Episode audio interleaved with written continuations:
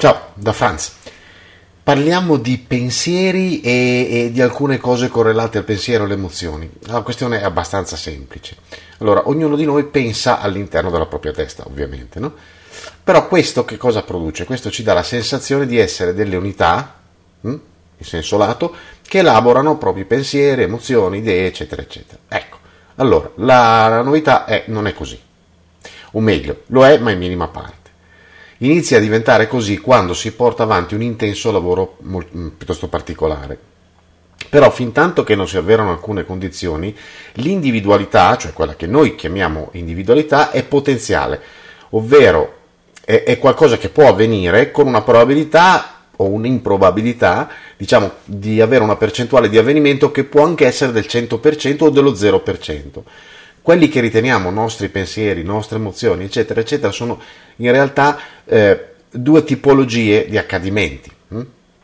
La prima è, lo abbiamo detto tante volte, la reazione automatica a stimoli esterni, ovvero quelle che noi crediamo eh, che siano nostre azioni, sono in realtà il risultato di una programmazione che deriva da una serie di fattori piuttosto complessa e sono reazioni totalmente automatiche.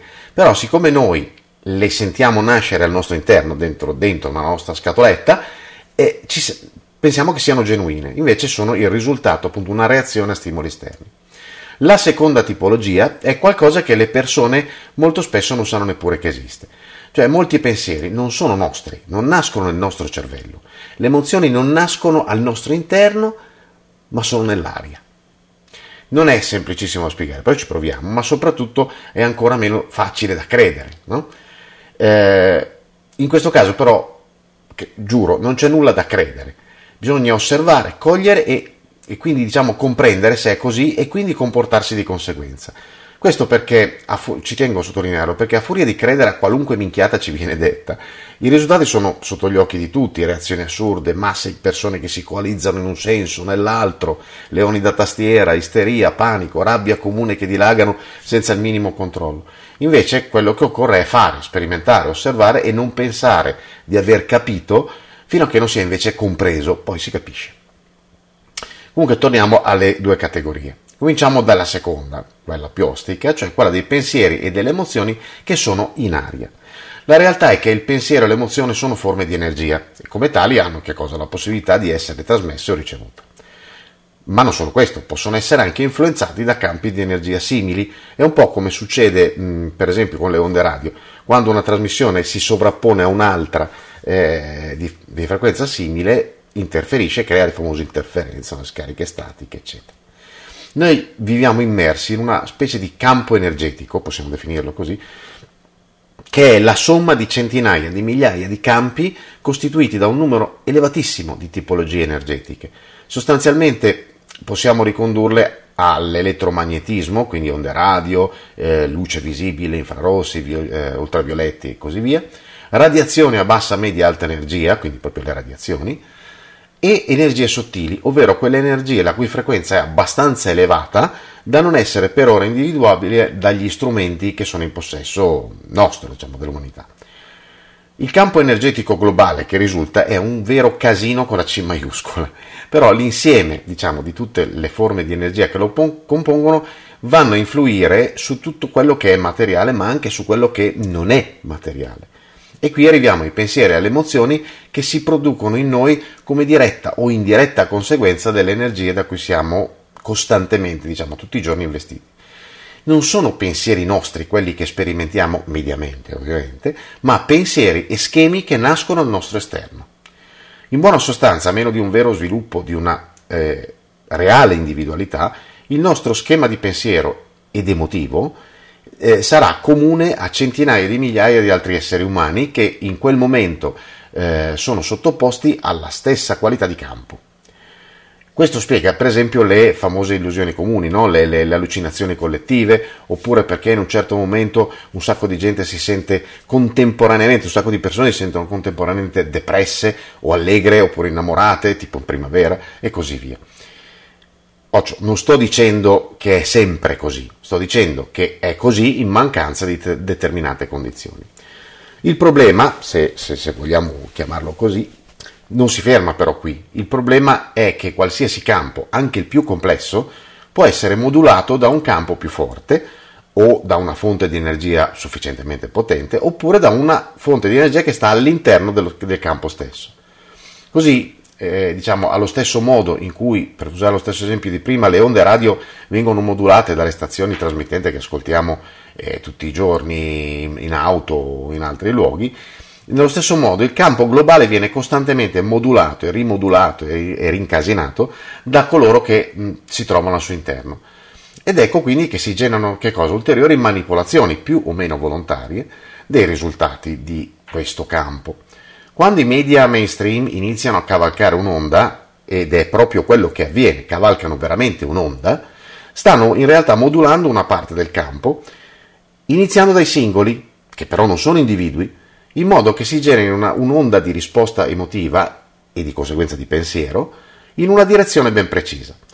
Quest'onda a sua volta manipola il campo, no? quindi crea a sua volta un effetto onda e che crea i presupposti perché i pensieri di sempre più persone si allineino in una direzione precisa, che è quella voluta in questo caso eh, dai media mainstream.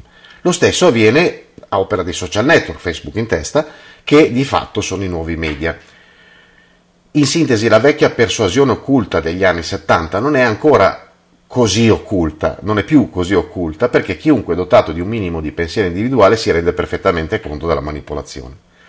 Fin qui credo che sia tutto abbastanza chiaro e abbastanza noto, tutto sommato. Quello che invece così noto credo non sia, se non per alcuni gruppi di persone un po' particolari, è che c'è un altro modo questa volta questo qui è veramente un modo occulto per modulare il campo e parliamo di influenza allo stato puro, non quella che ti fa venire la febbre, ma proprio un'influenza nel senso di influire su.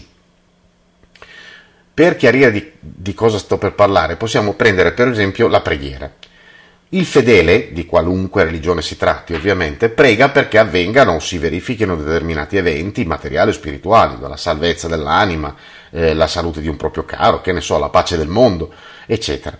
Nella concezione del fedele lui sta parlando con Dio.